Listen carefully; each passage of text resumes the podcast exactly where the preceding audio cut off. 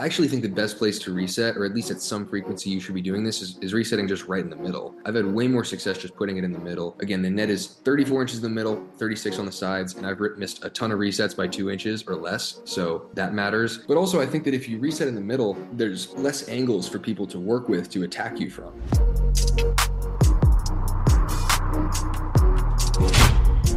Okay, so we're back with another episode of my podcast, and this is Anna, and she's making a guest appearance in the beginning of this podcast. Um, so we're just going to get right into it because Anna's begging me to take her to dinner, and I don't really, we'll see what happens. Uh, but we are going to talk about getting better on defense because that was a huge deal for me this past year. I went from really, really bad at defense to better than most five-ohs probably, right, Anna, at defense, maybe. Um, my defense has come a long way. It's still definitely not where it needs to be, but it's just, you know, in the beginning of twenty twenty-three, it was kind of a mess because whenever the ball got high and, and things got messy, I wasn't really sure if I should be dropping the ball or if I should be lobbing or, or trying to drive it.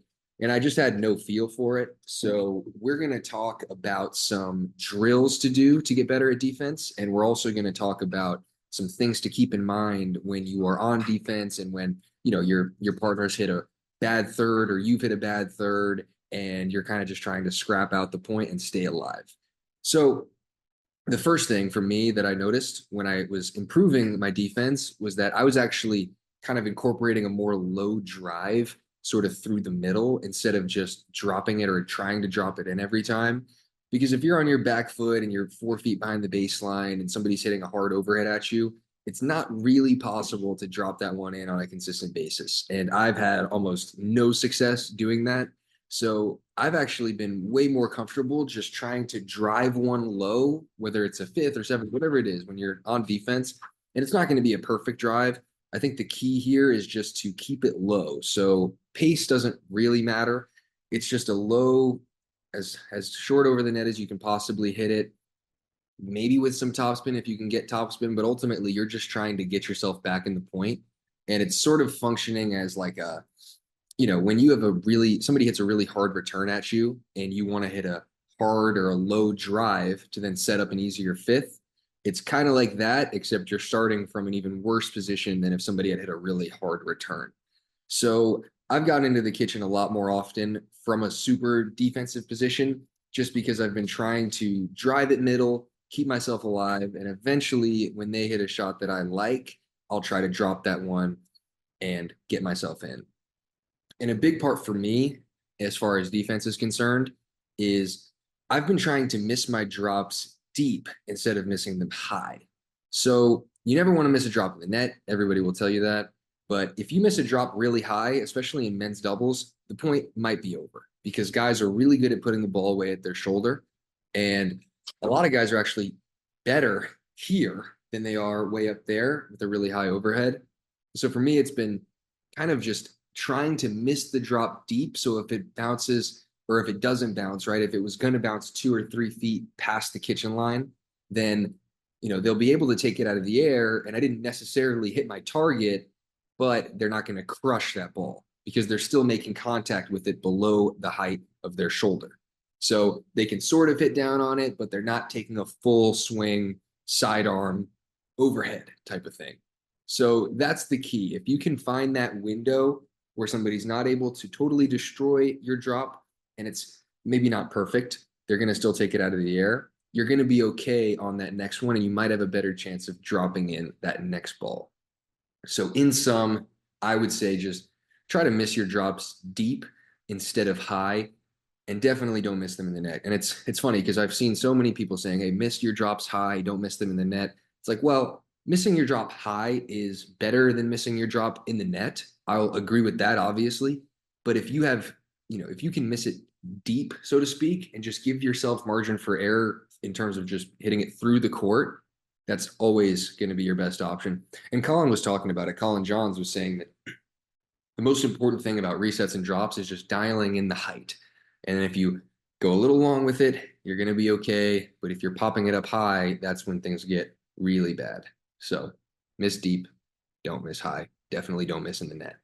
Um, That's the main stuff with defense. I mean, for drills that I did, so for drills that I did when it comes to defense, I would just have a guy stand at the kitchen and just take a shoulder high ball and just crush it at me. And then I would stand in different spots of the court, or I would start in different spots of the court and then just try to deal with it and just work my way up to the kitchen. So it's kind of a tough drill, and you might not want to do it with somebody who's got like, you know, an oh oh two or just a massive overhead, and you're really not going to get a chance to play the point.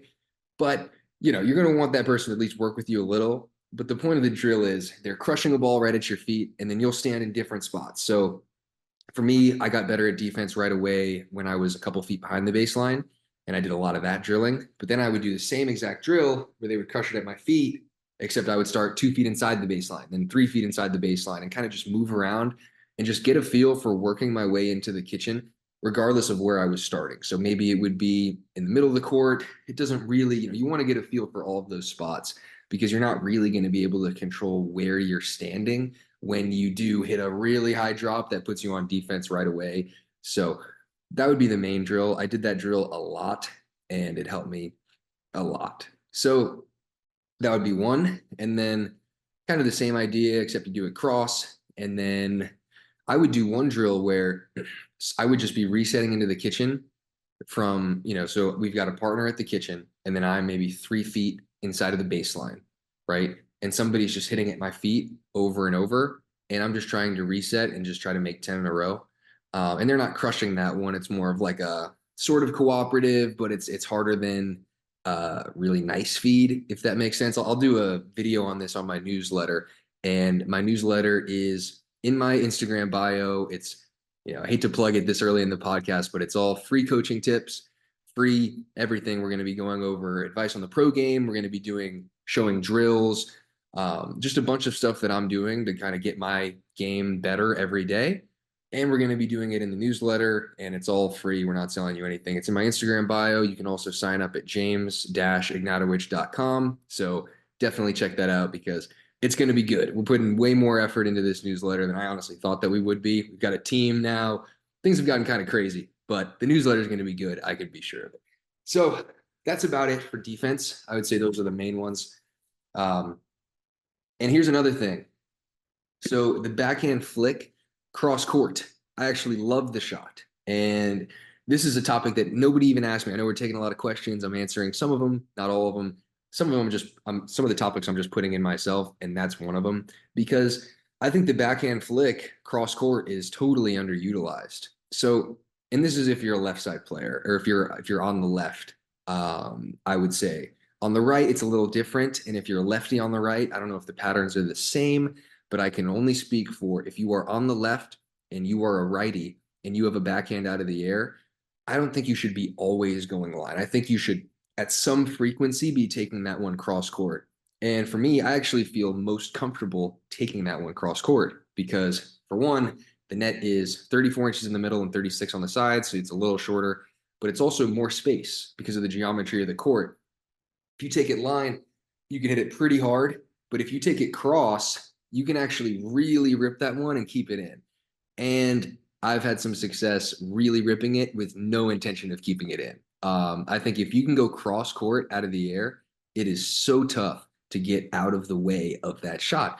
I would know because I play the left also, and I can't get out of the way of those cross court attacks out of the air. It's just, if you think about it, people that are on the left side of the court, right? Their forehand is in the middle. They're trying to take forehands. They're trying to be aggressive.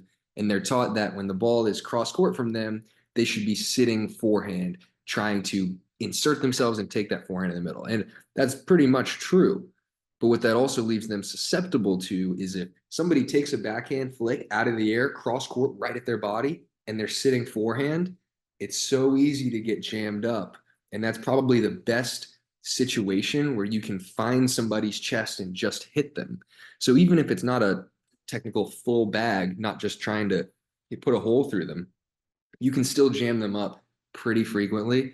So again, I mean, I would say down the line attacks are better than cross court attacks. I'm not saying that we should be attacking cross court more than we attack down the line, but if there was ever a time to be attacking cross court, it would be out of the air on the backhand side from the left, because that has just been, for me, totally a moneymaker. I think it's a great shot. And if you can do it, you know, one other thing is I've actually been able to reach farther in when I'm going cross than when I'm going down the line, because it's, I think you're a little closer to it. I'm not really sure, but I feel like I can attack more balls cross court than I can down the line if I'm reaching in with my backhand. I'm not really sure why that would be. If anybody is aware of the the the math behind it, the reasoning behind why that would make sense, I'm ninety-nine percent sure that's true. But if you're if you know why, leave it in the comments and and give me a reason so I can explain it better in my clinics than, you know, as opposed to how I'm explaining it now when I'm just saying, just trust me, guys, because that's what I'm doing right now. I'm pretty sure, but somebody help me out there. So, okay. Last thing on resets, moving pretty quickly, but when you're resetting, I think a lot of those resets should be going middle. Um, that was a huge change for me this year. Is I was always kind of just pushing my resets down the line. I just, for whatever reason, felt like that was the right shot to be hitting. I didn't really think that much about it. I would just, it was just natural for me to just push it right down the line. And I was sometimes getting ernied. Sometimes I was leaving it a little high. People were attacking it out of the air. And I actually think the best place to reset, or at least at some frequency you should be doing this, is, is resetting just right in the middle. I've had way more success just putting it in the middle. Again, the net is thirty-four inches in the middle, thirty-six on the sides, and I've missed a ton of resets by two inches or less, so that matters. But also, I think that if you reset in the middle, there's less angles for people to work with to attack you from. So if you're on the right, for example, and you reset right in the middle, if that ball is in the middle and it bounces, let's say, we would hope that it would bounce, because that's the most important thing of, about any reset, you can follow that in and just sit back in, because anything going over your right shoulder is going out. If you were to reset down the line, it gets a little trickier. Maybe they could find that spot. So I think if you do reset middle, it is just safer. Making it bounce in the middle for me has always been a really safe play, and I've been way more comfortable just making it bounce in the middle than trying to maybe put it cross or put it down the line, risking getting ernied and, and all that type of stuff. And if you also make it bounce in the middle, it's probably easier for your left side partner to get involved, because there's less of an angle cross for the person that's in front of you to maybe hit an aggressive cross-court dink. I just feel like the angles from the middle are just way less imposing than those from the sides. So this is all the stuff that I've sort of learned this year, because like I've said, resetting in defense was never my forte. It wasn't a talent of mine, and it probably still isn't something that I'm super comfortable with. So I've had to put a ton of effort into it and kind of just figuring it out on the fly, putting a ton of thought into it. And that's the stuff that I've figured out this year. And that's about it. So we are going to move on. I'm super excited about uh, the clinics that I have coming up.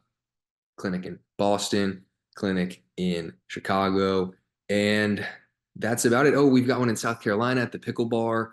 Uh, I'm doing a lot of clinics. I'm super excited about those. And that is all. So if you have any questions, leave them in the comments, as always, and thank you for watching.